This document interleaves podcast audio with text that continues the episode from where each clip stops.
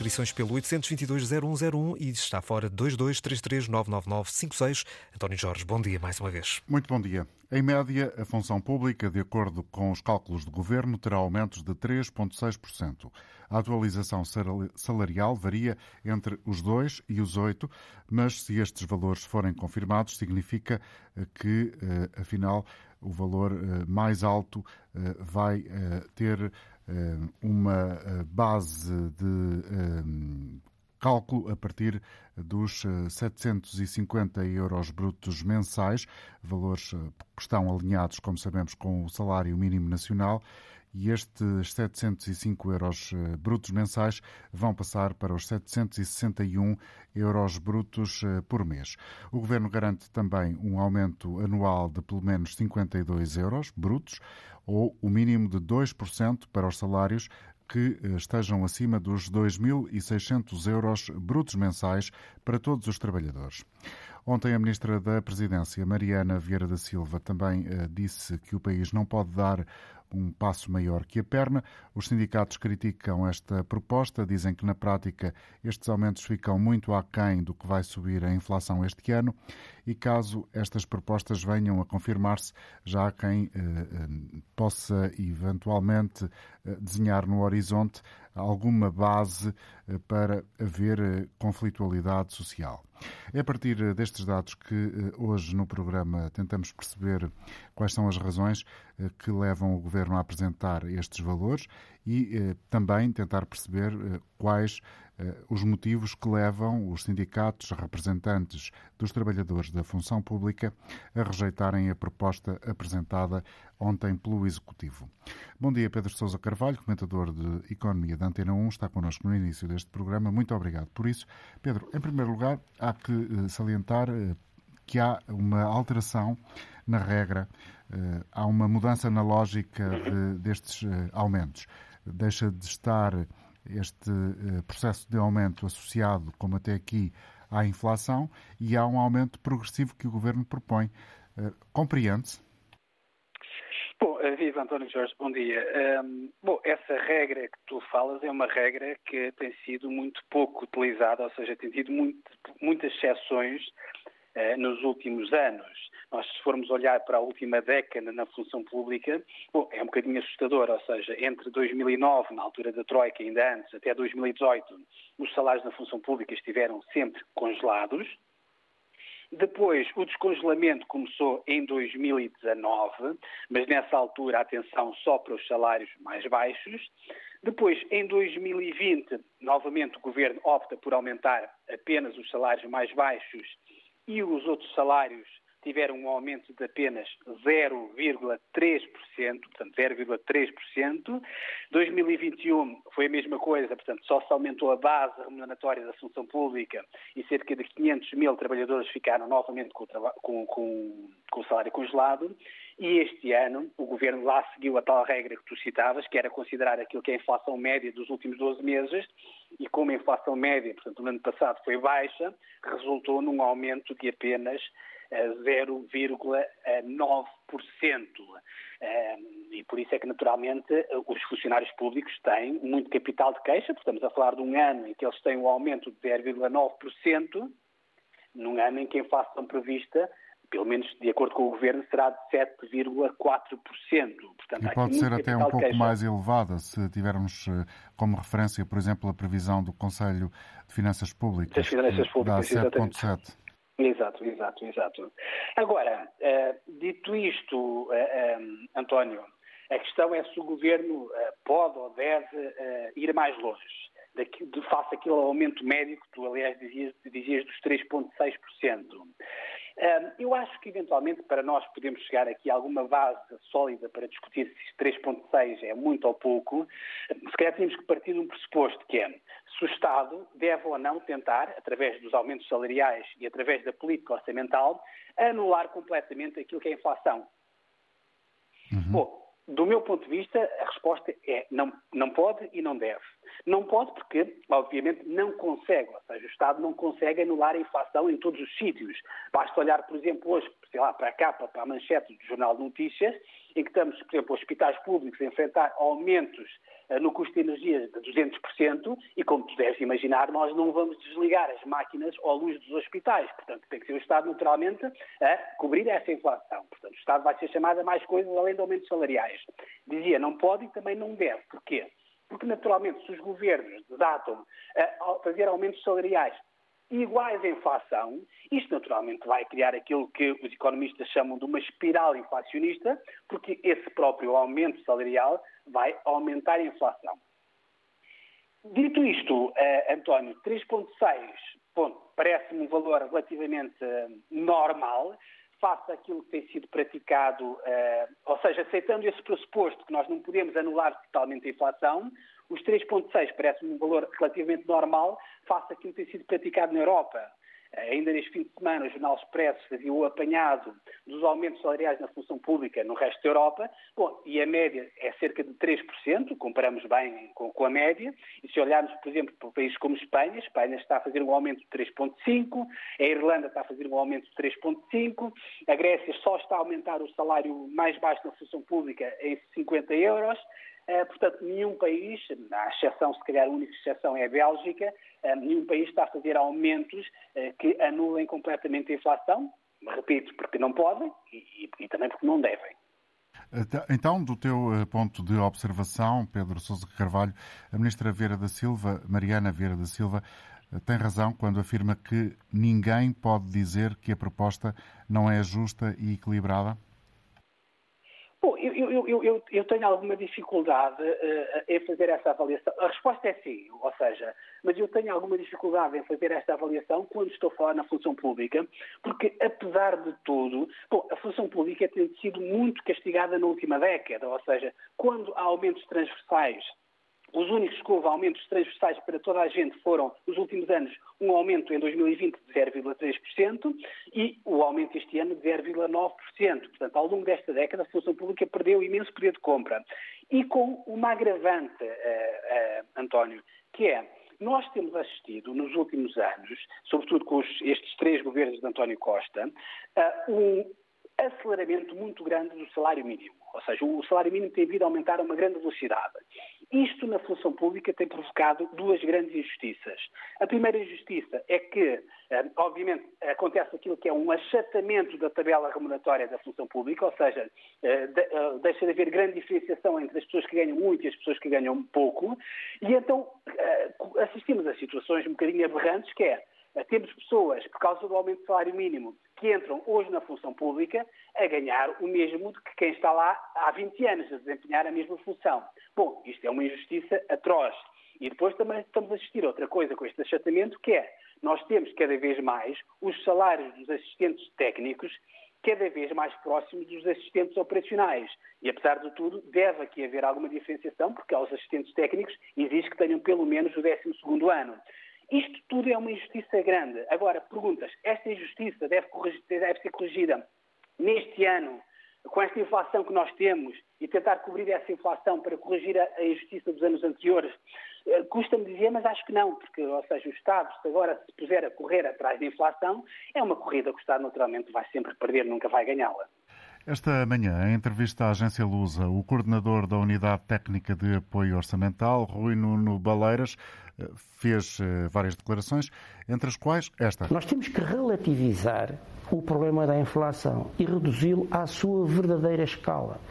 Eu tenho acompanhado, eh, digamos, a imprensa internacional sobre esta matéria nas economias desenvolvidas e eu acho que há uma enorme histeria no discurso público uh, sobre a inflação. A inflação é um problema, mas não é o nosso problema maior enquanto sociedades. As pessoas da minha uh, geração já viveram durante períodos muito mais longos do que aquele que vamos atravessar com a inflação e taxas de inflação muito mais elevadas, na ordem dos dois dígitos e não morreram. Pedro Sousa Carvalho, eh, esta afirmação de Rui Nuno Baleiras é uma afirmação que desvaloriza a importância da inflação ou, de facto, tal como ele afirma, há uma histeria em torno desta realidade eh, que muito se sente no bolso dos portugueses?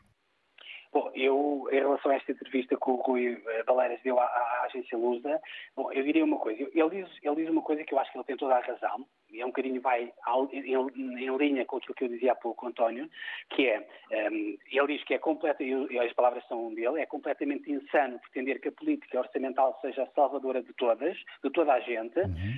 um, e isso vai em linha com aquilo que está nesta altura a sugerir a Comissão Europeia e o Banco Central Europeu, uh, porque senão depois até chegamos a uma situação caricata em que temos nesta altura os bancos centrais a aumentar as taxas de juros para tentar debelar a inflação e ao mesmo tempo temos os governos a injetar dinheiro na economia, portanto, e acender novamente a inflação. Não podemos ter esta guerra entre a política monetária e a política orçamental. Em relação à segunda parte da, da entrevista dele e ao som que tu passavas, eu acho que são uh, declarações completamente infelizes. Ou seja, uh, dizer que nesta altura uh, os governos ou as pessoas estão com uma enorme histeria em relação à inflação, bom, é um grande disparate que ele está a dizer, do meu ponto de vista, porque se nós estamos a olhar para as pessoas a perder, a perder poder de compra de uma forma assustadora, uh, o número de pobres em Portugal a aumentar, as pessoas a trocarem uh, bens mais caros por bens mais baratos. E depois há pessoas que não conseguem trocar bens mais caros por bens mais baratos porque já compram normalmente bens mais baratos. Ou seja, entramos numa situação complicada de carência, eh, de carestia. Bom, e vir este senhor dizer que estamos aqui a fazer uma enorme histeria, ele tem razão, é verdade que na década de 70 nós já tivemos situações piores do que essa, em termos de valor absoluto de inflação, bom, mas nessa altura, digamos que a vida das pessoas não era propriamente fácil, ou seja, as pessoas também sofreram muito nessa altura. E é isso que, naturalmente, estamos a tentar evitar eh, dentro do possível. Ou seja, há uma parte que eu acho que ele tem razão, agora estas declarações eh, de histeria, bom, se ele não se assusta na função dele com uma inflação eh, de 10% e com o sofrimento das pessoas, bom, não sei se ele está no, no, na função certa. Pedro, para concluirmos a tua participação neste programa, vamos ter, se, se confirmarem estes valores que foram ontem anunciados em proposta pelo Governo, ainda haverá negociações no fim da semana, por exemplo, mas na realidade, se assim for, teremos mais de 3 quintos dos 741.698 trabalhadores do Estado a terem aumentos salariais inferiores à inflação média, que é estimada para este ano, como já dissemos aqui, 7,4 nas previsões do Governo, 7,7 de acordo com o Conselho de Finanças Públicas. Estamos eh, eh, nos dias anteriores à discussão e à apresentação do Orçamento do Estado para o próximo ano. Eh, qual é que será o impacto destes aumentos na função pública no documento que o Governo se prepara para apresentar ao país? Bom, em termos de impacto, se estivermos a falar sobre, só de números, o impacto que este aumento vai ter no Orçamento do Estado é de 1,2 mil milhões de euros sendo que o valor líquido é um bocadinho menos, eh, a ser à volta dos 600 ou 700 milhões de euros, eh, porque o Estado, naturalmente, quando aumenta os salários, bom, esse aumento também paga mais IRS e, portanto, o Estado, na prática, é dinheiro que vai e uma parte volta. agora, bom, o impacto é substancial, tendo em conta aquilo que foi o impacto dos aumentos do ano passado. O ano passado foram 680 milhões de euros e depois o Governo faz questão de, digamos, embrulhar aqui eh, os números no, no, sentido de dar, tentar dar a, a, verdadeira dimensão daquilo que o Estado gasta. Ou seja, uma coisa é aquilo que as pessoas vão receber de aumentos salariais. Outra coisa diferente é aquilo que o Estado vai gastar com a função pública. O que as pessoas vão ter a mais em termos de aumento salarial, é o valor que tu dizias no início do programa, 3,6% em termos médios. Quanto é que o Estado vai gastar a mais? Bom, o Estado vai gastar a mais, mais 5,1%. Porquê? Porque além desta atualização salarial que o Estado vai fazer, o Estado vai mexer na tabela remuneratória única da função pública, eh, sendo que o efeito imediato em janeiro só vai ser notado para os assistentes técnicos, que eles vão ter um aumento de 52 euros eh, em janeiro, pela via do aumento normal, e vão saltar uma posição remuneratória, ou seja, vão ter novo aumento de 52 euros, e depois também o Estado acrescenta neste pacote as promoções e as progressões, é que todos os anos os funcionários públicos têm, porque foram promovidos ou porque passou 10 anos e eles eh, tiveram mais pontos e puderam dar um salto na carreira, este bolo todo representa um acréscimo na despesa do Estado de 5,1%. E este é o argumento que o Estado utiliza, naturalmente, para eventualmente não aumentar mais uh, o, o, o, o, valor do aumento salarial.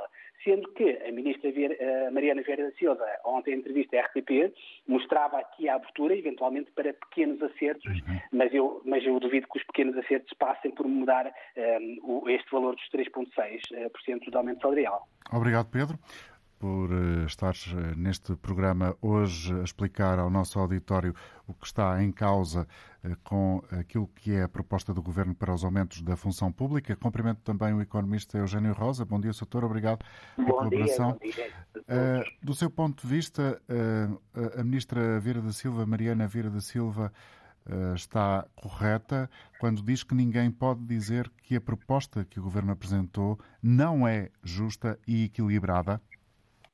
Não, quer dizer, o que é importante é a gente contextualizar a, a situação para podermos depois tirar alguma conclusão. Quer dizer, primeiro os 5,1% que ela diz eh, inclui muitas. Eh, olha, por, exemplo, tem em conta também eh, o previsível aumento do número de trabalhadores, que em média tem, que, tem aumentado 15, 15 mil ao ano.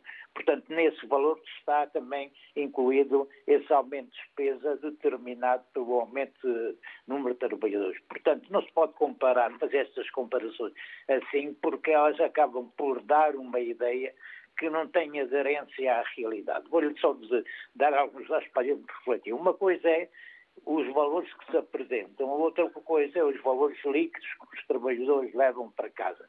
Por exemplo, em termos médios, entre 2011 e 2000, em abril de 2021, a, a, a remuneração base média na administração pública, se a gente tirar os descontos, passou de 1.058 euros para 1.077 euros. E, neste valor tem que se deduzir, pois, uh, o efeito corrosivo da inflação. Portanto, temos que também olhar para isso. E, por exemplo, se a gente for aos médicos, que é uma classe que é um grupo extremamente importante, e é talvez, se a gente fizer uma análise mais fina, compreende melhor o que está a acontecer, portanto, com a saída de muitos médicos do Serviço Nacional de Saúde, mesmo os jovens médicos fazem o internamento e saem imediatamente, o que é que nós constatamos?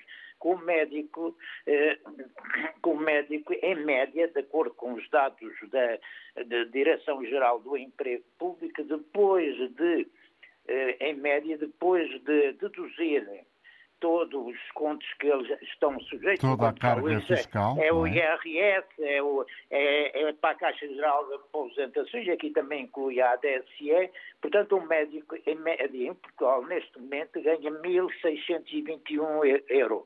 Portanto, eu pergunto, médicos que têm uma carreira extremamente longa, que é necessário, que é necessário uh, uh, que é, eh, que é, necessário também um estágio, portanto, não é ao fim de cinco anos que eles são, estão efetivamente. Como é que se pode aguentar trabalhadores desta, com este nível de qualificação na administração pública?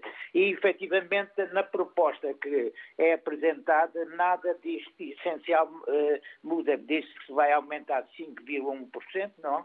Mas nem corresponde isso, nem fala-se em 5,1%, mas varia de de, de, escalão para escalão, alguns, até os mais qualificados, vão ter aumentos de 2%, quando a inflação para 2023 andará à partida, porque uma coisa é a gente fazer previsões à partida e depois no final os resultados são sempre diferentes e tendo em conta que se continua a aplicar sanções à Rússia, mas essas sanções também são sanções se refletem, têm efeito ricochete, podemos falar em sanções também eh, tem, está a ter efeitos eh, destruidores na economia e na vida dos europeus, portanto, tem, este é, é uma moeda de duas faces, portanto, há consequências para a Rússia, mas também há consequências também e grandes, cada vez maiores para, para a economia e para a vida dos europeus. Portanto, e nada se prevê que a situação mude, portanto, a inflação é um dos fatores que vai, eh, vai continuar, vai ter um impacto muito grande na vida de, dos portugueses, nomeadamente a administração pública que está a provocar uma degradação tremenda nas condições de vida destes trabalhadores, que está a levar que está, uh, está a tornar a, a administração cada, pública cada vez menos atraente para os trabalhadores mais qualificados. E em relação àqueles que estão na administração pública está a determinar uma redução eh, eh, eh, significativa nas suas condições de. Do seu ponto de vista, portanto, o país tinha condições para dar um passo maior no que toca ao aumento que é o Governo propõe para o, esta, o, a função pública? Da, a teoria da, a teoria da espiral de, de inflação provocada pelos salários, isso é uma, é uma teoria que não tem fundamento real, porque a gente se olhar para as empresas, os salários das empresas correspondem a 20%, 20%, 25%, não é não é o efeito não é, é direto, basta aumentar os preços 2 ou 3% para suportar um aumento de 3 ou de 5 ou 6% nos salários. Portanto, não se pode fazer é tirar essas conclusões que muitas vezes tiram-se e aproveitam-se muitas vezes o desconhecimento da estrutura económica da, do, do, da economia para manipular e tirar conclusões. Se nós olharmos para para, para os saldos que tem apresentado eh, eh, o Orçamento de Estado são saldos extremamente. Eh, eu diria que até são obscenos numa situação de crise como, como são estas, porque isso efetivamente está a ser pago para, por aqueles que têm menos poder de compra, portanto está a incidir fundamentalmente sobre bens alimentares, sobre energia e a maior parte da população é a classe média e a classe de baixos rendimentos e são eles que estão a suportar e financiar o orçamento do Estado. É natural é, é, é, expectável. E é justo que uma parte disso seja devolvida, devolvida àqueles que, que, que enfrentam situações até de generalização de pobreza, porque quando começou esta crise, nós tínhamos em Portugal, e é preciso não esquecer, cerca de 2 milhões de portugueses que viviam abaixo do limiar da pobreza. Neste momento devem estar muito mais. E o que é que se tem feito? De vez em quando dá-se uma esmola de 125 euros ou 30 euros, isso não resolve problema nenhum. Essa, essa, essa essa pobreza cada vez mais visível, é preciso tomar medidas efetivas em relação a isso. E mesmo em relação às empresas, outro, ontem recebi uma, uma, um contacto de um, até de um hospital médio que me dizia eu pagava por ano uma fatura, tinha uma fatura de 300 mil euros de eletricidade e agora com este aumento vou passar para um bilhão de euros só com os custos de eletricidade. Como é que eu vou aguentar isto? E o que se diz em relação a esta empresa, disse em relação São a, muitas outras, certamente. Obrigado pela sua Tem, colaboração. É Eugênio Rosa, agradeço-lhe ter estado connosco. Vamos ouvir agora, a partir da Maia, Artur Constantino. Bom dia. Olá, Sr. António Jorge, bom dia. É, eu acho muito bem que o governo que, que tenha atenção a alguns funcionários públicos. Atenção, eu, eu nunca fui funcionário público, mas é, há funcionários públicos que ganham, é, podemos dizer, uma miséria, ganham muito mal. Mas aqui, aqui, aqui é que o governo tem que, tem que fazer a justiça social, ou seja, também temos funcionários públicos que uhum. ganham um balúrdio. E assim, aí sim, o governo deve ter coragem para, eh, e desta vez em parte, fez muito bem, fez muito bem. Quem ganha até 2.600 euros eh, tem, tem mais do que aquele que ganha menos. Acho muito bem dar uma porcentagem maior àquele que ganha menos e, e, e uma porcentagem menor àquele que ganha mais, que é aquilo que, que nem sempre acontece, principalmente nos reformados, que é a área que, que, que mais me interessa, não é? E desta vez não fiquei nada contente com aquilo que aconteceu, mas o tema não é esse. É, de, de, uma forma geral, acho muito bem que o Governo olhe, olhe para a parte social, não é só para a função, função pública. É, nós, temos, nós temos neste momento gente a passar muito mal. Eu, eu conheço pessoas, conheço pessoas que sabem que as empresas encobrem muita coisa, escondem. E tem, o governo tem que ter cuidado com aquelas pessoas que têm reformas de 100 e tal euros, 200 e tal euros, a dir-me-ão assim. Sim. Ah, mas também em tempo não descontaram. Certo, mas que vamos, vamos deixar essas pessoas morrer à fome? Obrigado, Artur. Vamos ouvir outra opinião, a de Manuel Guerreiro, antes de trazermos aqui também um olhar uh, da academia, o professor João Sergeira, que já está em linha connosco. Vamos ouvir Manuel Guerreiro em Castro Verde. Bom dia, Manuel. Bom dia, Sr. António Jorge. Para si e para todos os ouvintes aí do programa, pois esta questão do aumento dos salários da função pública, o que sobretudo revela é a natureza das opções políticas de classe dos partidos que têm dirigido a política em Portugal, praticamente desde o 25 de Abril, até podia dizer, desde o tempo do Dom Afonso Henriques, com alguma uma exceção a outra, aí um bocadinho de tempo a outro. Na verdade, o que está por trás disto é, são os ideais que olham para os trabalhadores, olham para os pobres, olham para o povo, como uma coisa sem valor. E, portanto, e é isso que traduzem como... estas propostas relativamente aos trabalhadores da função pública?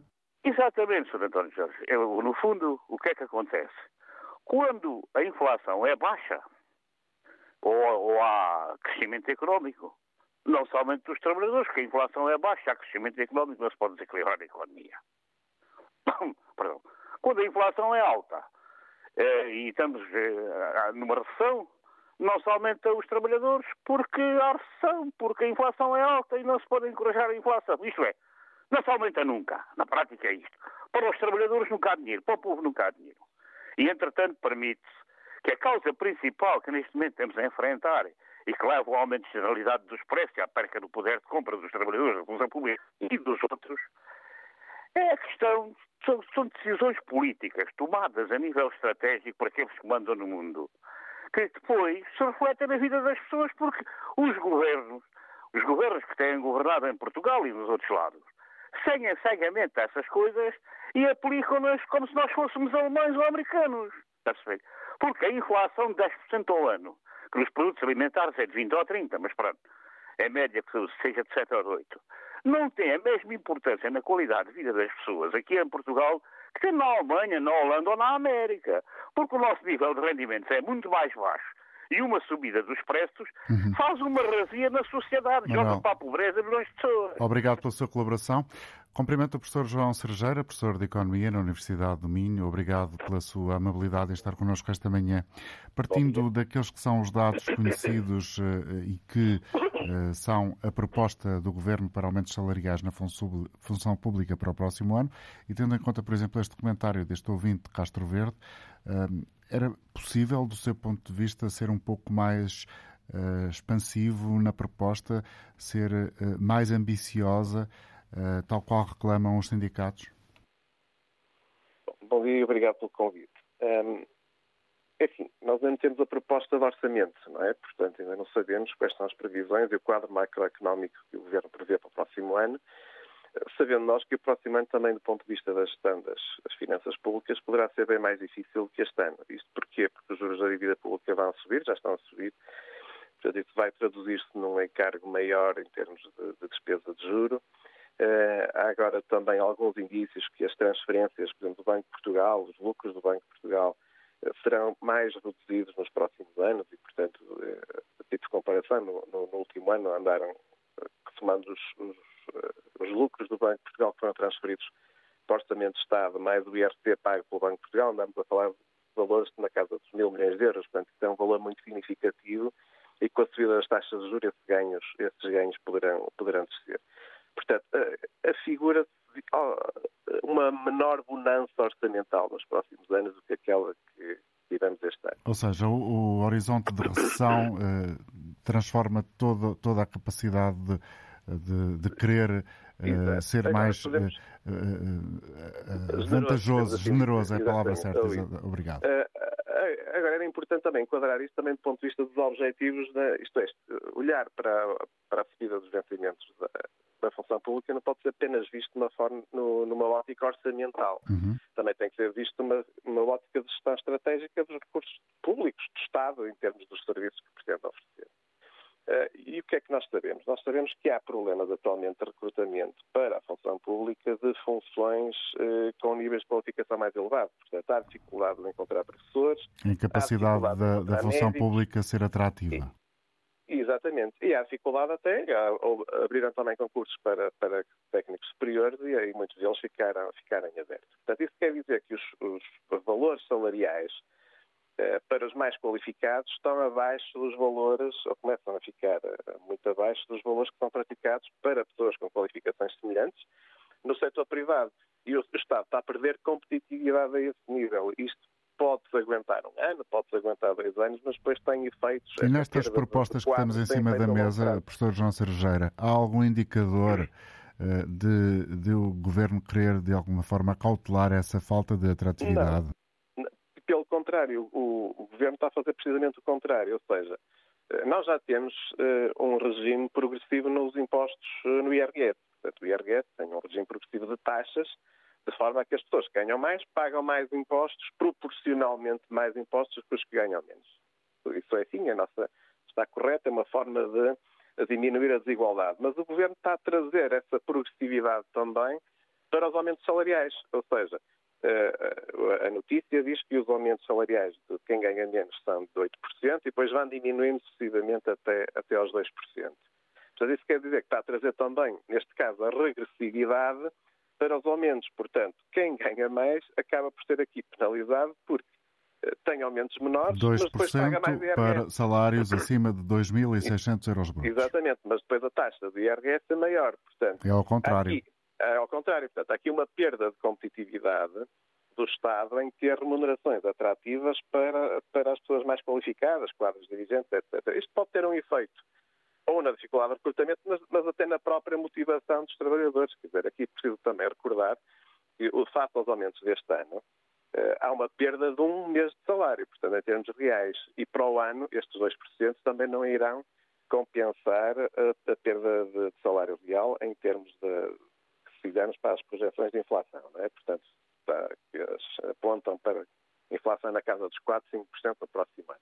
Obviamente aqui ainda com muita incerteza, mas provavelmente acima desses 2%. Portanto, há aqui uma perda de poder de compra acelerada uh, numa faixa grande dos funcionários públicos também. Portanto, isto também pode colocar em risco o funcionamento de, de setores uh, importantes na, na própria administração. Sim, quando nós vemos notícias saúde, eh, como as de hoje, no caso concreto da saúde, em que hospitais eh, confrontados com os enormes aumentos, por exemplo, das faturas de eletricidade, se veem obrigados a travar a fundo nos consumos e nos gastos, eh, certamente que essa imagem aplica também, tem aderência à realidade em outros setores públicos. Quer dizer, e quando olhamos eh, a notícia ainda, ainda há, umas, há umas semanas, 100 mil alunos estavam sem professores, portanto, ou que não tinham os professores todos. Eh, portanto, é, esses problemas não é só na saúde, é na educação. Portanto, aqui são dois setores que são fundamentais para prestarem serviços precisamente às camadas da população com menos recursos, porque quem recorre aos, aos serviços públicos, quer da saúde e educação, tende a ser as pessoas com menos recursos financeiros, que não podem optar pelo, pelo hum. privado. Mas no outro lado do argumentário surge então essa afirmação feita pela ministra Mariana Vieira da Silva, que é uh, o país não pode dar um passo maior que a perna. Uh, mas se não o fizer, corre o risco de acentuar esta falta de atratividade de eh, bons profissionais na administração pública e, por outro lado, a capacidade dos serviços públicos continuarem a sê-lo e, e, e, a terem capacidade de assegurar estes serviços. Mas aí lá está, é apenas olhar para a questão da gestão da, dos, dos, dos, funcionários públicos, ao fim e ao cabo, a gestão da administração pública, numa ótica apenas orçamental, e nada foi dito, por exemplo, em termos de, de alteração das formas de gestão, de como aumentar a produtividade dos, dos serviços públicos. Portanto, é possível aumentar a produtividade dos serviços públicos também, portanto, e provavelmente usar eh, os recursos de forma mais eficiente, colocar as pessoas onde elas estão a fazer falta e, e libertar recursos onde elas estão menos precisas e que podem ser muitas tarefas serem automatizadas e serem substituídas por tecnologia. Portanto, há também que dar este passo por aí. E, e, e, o que eu noto é que nos últimos 10 anos, praticamente, a discussão sempre em torno da, da função pública nunca houve uma reforma, portanto, nós mantemos as regras, as formas de avaliação, de promoção, na última década pouco, pouco se alteraram, foram ajustamentos pontuais. As formas de gestão mantêm-se as mesmas e, portanto, a, a, famosa reforma da administração pública continua, continua por fazer e nunca, e nunca está em cima da mesa, porque andamos sempre a discutir apenas aumentos de salários numa, numa ótica, mais uma vez, muito meramente financeira e não estratégica. Obrigado, professor João Sergeira, pela sua colaboração. Eh, economista, professor de Economia na Universidade do Minho. Estamos agora a 14 minutos do meio-dia. Hoje é dia 4 de outubro de 2022.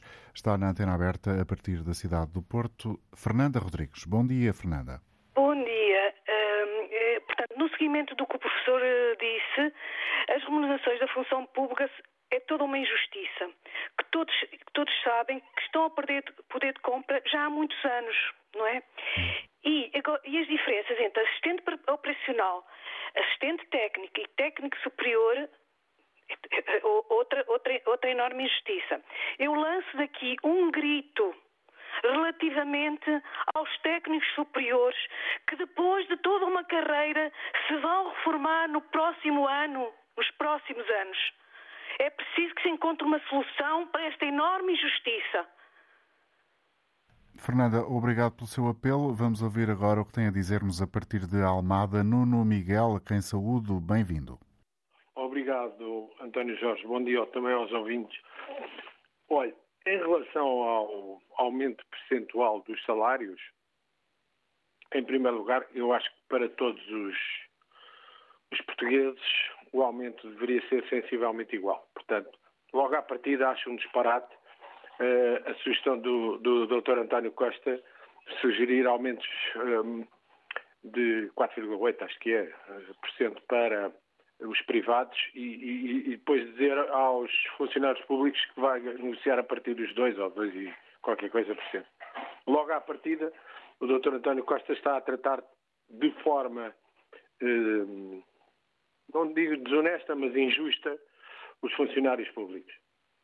Uh, portanto, começando nos 2% e na sequência daquilo que temos visto nos anos anteriores, aquilo com a negociação vai acabar aí nos 2,5% ou nos 2,7%. Diz-se que a média será 3,6%. Pronto. Não, isso é o que eles dizem, não é? É o que eles dizem. Vamos ver. Vão-se desculpar com a inflação, com, com, a, com, a, dívida externa, dívida pública, com a contenção. Pronto. Vamos ver o que é que isso vai dar. Mas repara, António Jorge e ouvintes, em termos práticos, mais 1% ou menos 1%, para uma pessoa que ganha 600 ou 700 euros, vai dar eh, meio dúzia de questões.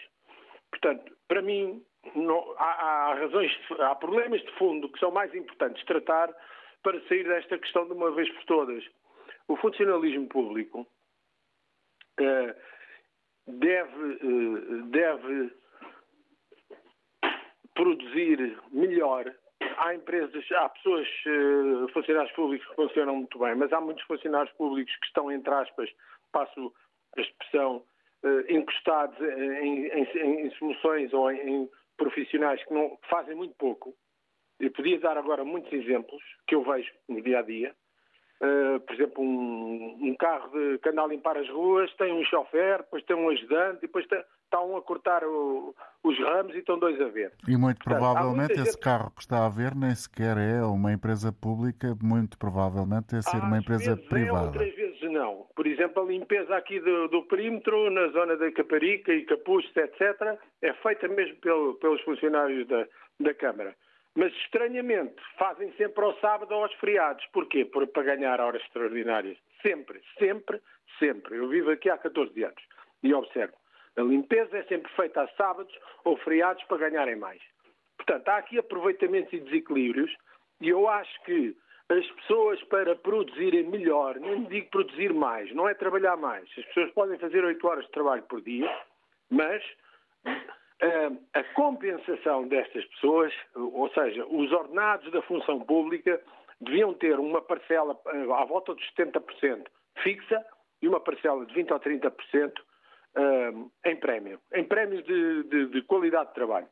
Porque há, eu trabalho há 43 anos eh, e sou avaliado anualmente eh, já em diversas funções, desde vendedor comercial, depois gestor de produto, depois diretor de unidade de negócios, diretor de marketing. Sempre fui avaliado e sempre trabalhei com a componente de incentivo.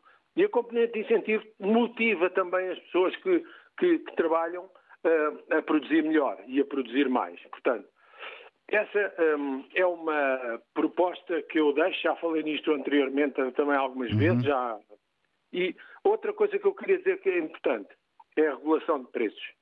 A regulação de preços uh, nos produtos, nos bens essenciais, porque uh, eu noto que há uh, produtos essenciais, como o leite, por exemplo, e outros. Eu dou o exemplo do leite porque vi isso na quinta-feira passada num dos supermercados das redes mais conhecidas, não interessa qual é, Sim. mas onde eu vou sempre o leite estava a 60 e tal cêntimos e, e, de uma semana para a outra, só porque agora os espanhóis estão a comprar o leite todo, porque o nosso leite está barato, e viram isso com certeza nas notícias, o, o, os espanhóis estão a comprar as produções de leite todas de Portugal. O que é que acontece? Nós ficamos sem leite. Vi aqui o diretor da Associação de Produtores a dizer. Bom, Nuno, que... obrigado pela sua colaboração. Se me permite, vamos avançar, que temos ainda alguns ouvintes em linha e o tempo também não para. António Gonçalves em Coimbra. Bom dia, António. Ora, viva António Jorge. Uh, já é um conceito que as pessoas têm em dizer que os funcionários públicos são todos uns malandros. Um conceito Isso é um preconceito, não... quer dizer. É um preconceito, claro, claro, muito bem. Isso não é verdade. Isso não é verdade. É evidente que este contexto é um, um contexto a nível global. E isso devia ter sido feito, o aspecto dos salários, a nível europeu que não tem acontecido. É um disparate autêntico, na minha opinião, existirem salários absolutamente contundentes noutros países da Europa e aqui termos salários e reformas miseráveis. Isso é que não deveria acontecer numa Europa onde nós estamos incluídos. Também temos aqui um grande inconveniente para que se tenha que dar 3% ao funcionalismo público e ao privado, inclusivamente, e essas coisas todas. É o problema da guerra. Estamos a atolarmos numa guerra em que os governos estão com dificuldade em gerir este problema inflacionário da guerra. Isso não deveria acontecer. Deviam preocupar-se, de facto, com a vida dos seus cidadãos. E, lamentavelmente, a inflação acontece por causa da guerra, que não deveria acontecer. E estamos a pagar uma fatura pesada por causa disso.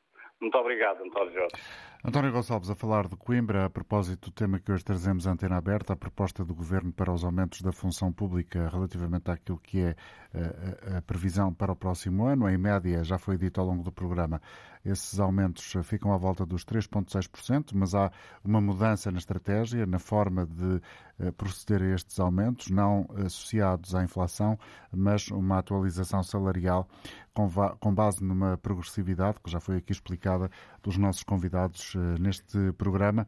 É provável então que haja um aumento dos salários entre os 2% e os 8%.